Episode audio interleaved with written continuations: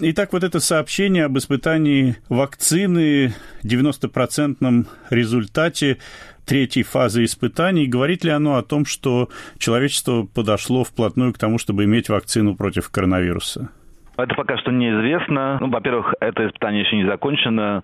Производители собираются продолжить и дальше нынешнюю стадию, то есть они будут дожидаться, когда в двух группах испытуемых, одна из которых получает плацебо, другая вакцину, заразится больше человек, они смогут более определенно сказать, какая доля из них заражается среди тех, кто получает плацебо, а не вакцину а, и такие планы уже озвучены. Но это пока что самое близкое к успеху а, вакцин из всего, всего, чем мы до этого слышали. В дальнейшем понятно, что нужно будет смотреть, насколько действительно вирус э, быстро может э, мутировать, измениться, насколько нынешняя вакцина будет способна защищать э, людей от нового варианта вируса и так далее. Может быть, можно будет делать какие-то новые варианты вакцины ну, там, каждый год или каждые несколько месяцев, как это происходит с гриппом, например. В общем, о победе окончательно говорить рано, но это очень важный шаг в ее сторону. Ну вот эти 90% это действительно по-настоящему высокий результат, ведь все-таки один из десяти, получается, не подвержен положительному влиянию этой вакцины. У меня нет цифр э, под рукой по поводу других вакцин традиционных, там, скажем, э, того же самого гриппа или вот полиомиелита или так далее. Я не думаю, что э, есть какая-то вакцина, которая защищает в 100% случаев. Действительно, может быть другой вариант вируса, могут быть какие-то особенности организма человека и так далее. Это все равно очень хороший результат, понятное дело.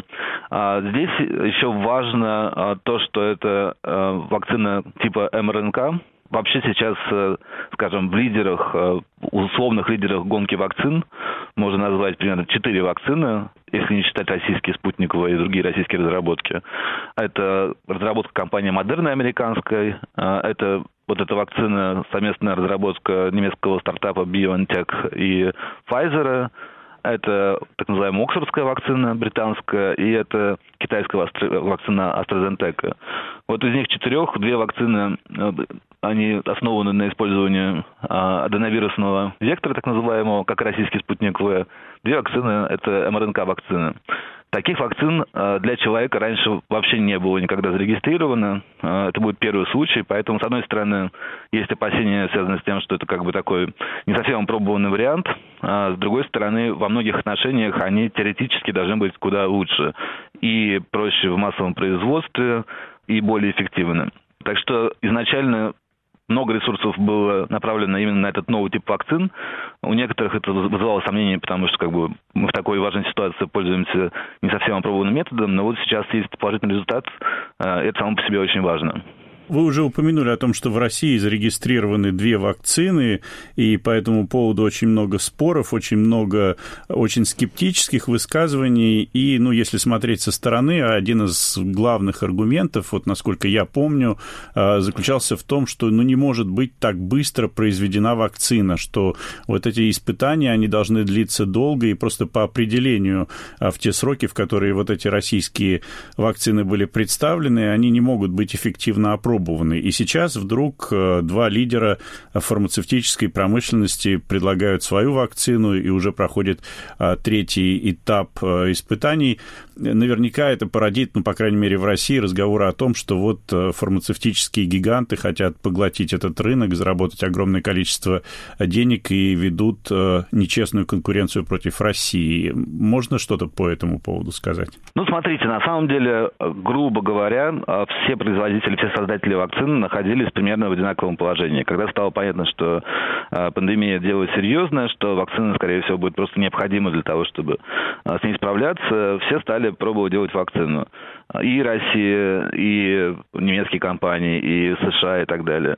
Все были в близком положении, ну, по модулю того, что понятно, что у западных стран скорее больше э, есть биотехнологических возможностей и опыта, чем у России. Тем не менее, тот вариант, который предложили в России, я имею в виду сейчас вакцину Института Гамалеи, э, он, в принципе, логичен и с точки зрения изобретения самого подхода здесь нет ничего особенно нового, поэтому такая вакцина может работать.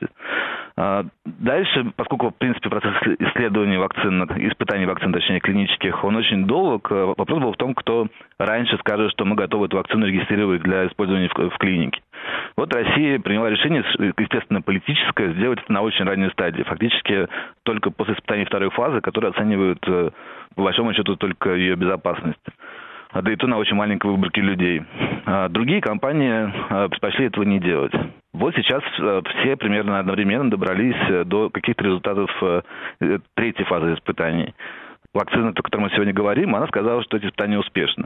В России пока никаких данных испытаний третьей фазы, которые тоже продолжаются вот уже, э, получается, два месяца примерно, опубликовано не было. Хотя кто-то из э, Минздрава э, вчера, кажется, заявил, что у нас тоже 90% успеха, но на чем основаны эти слова, никому не известно. А другими словами, российская вакцина в теории тоже может работать. Мы просто пока об этом не знаем. Главная претензия к ней в том, что она была запущена поспешно и явно политически мотивирована. Это был запуск запущена как готовый препарат, я имею в виду. И то, что даже если она кажется неудачной или ее использование будет сопряжено с какими-то серьезными осложнениями, есть шанс, что мы про это не узнаем. Вот главная проблема. Ну, а если эффективность вакцины вот этой предложенной компаниями Pfizer и BioNTech э, будет доказана, как быстро а, человечество может быть обеспечено этой вакциной? Я думаю, что пока об этом говорить рано. Как я понимаю, сама технология э, МРНК, э, ну, я в двух словах скажу, что это такое. Наш иммунитет тренируется э, на основе белков патогенов. То есть, когда иммунитет достаточно сложная система, ну, в целом я говорю упрощенно, когда он видит какие-то плохие белки, он начинает э, учиться на них э, отвечать каким-то образом. Можно в клетки поставлять сами эти белки, чтобы тренировать иммунитет, а можно поставлять инструкцию для того, чтобы внутри наших клеток эти белки сами производились. Вот МРНК-вакцина как раз поставляет не сами белки, а инструкцию для их производства. Инструкцию делать проще, чем сами белки, грубо говоря. Поэтому в теории МРНК вакцины производить э, в больших количествах э, дешевле и легче, чем э, векторная вакцина. В то же время особенность, в частности, вот этой вакцины Pfizer и BioNTech такова, что их можно хранить только при температуре не выше минус 70 градусов Цельсия. Это означает, что э, их логистика, доставка, хранение в аптеках и так далее все усложняется, потому что никакие аптеки практически не, не оборудованы такими холодильными установками. И я читал, что некоторые службы доставки крупные уже сейчас оборудуют специально новые помещения в своих хабах для того, чтобы там хранить вакцины. Поэтому это сложный момент. А, скорее всего, разные страны будут приобретать лицензии. Я думаю, что Россия тоже вполне может быть это сделает для того, чтобы производить вакцину уже внутри себя. А, но все равно ее нужно будет как-то доставлять, хранить и так далее. Но в любом случае это будет э, месяцы. Это не будет прямо там завтра, послезавтра. Это будет э, я думаю, что весна следующего года. Ну и опять же, при том, что у нас есть сейчас очень оптимистичный взгляд на то, что вакцина а, немецкая работает, нужно дождаться еще каких-то более определенных результатов.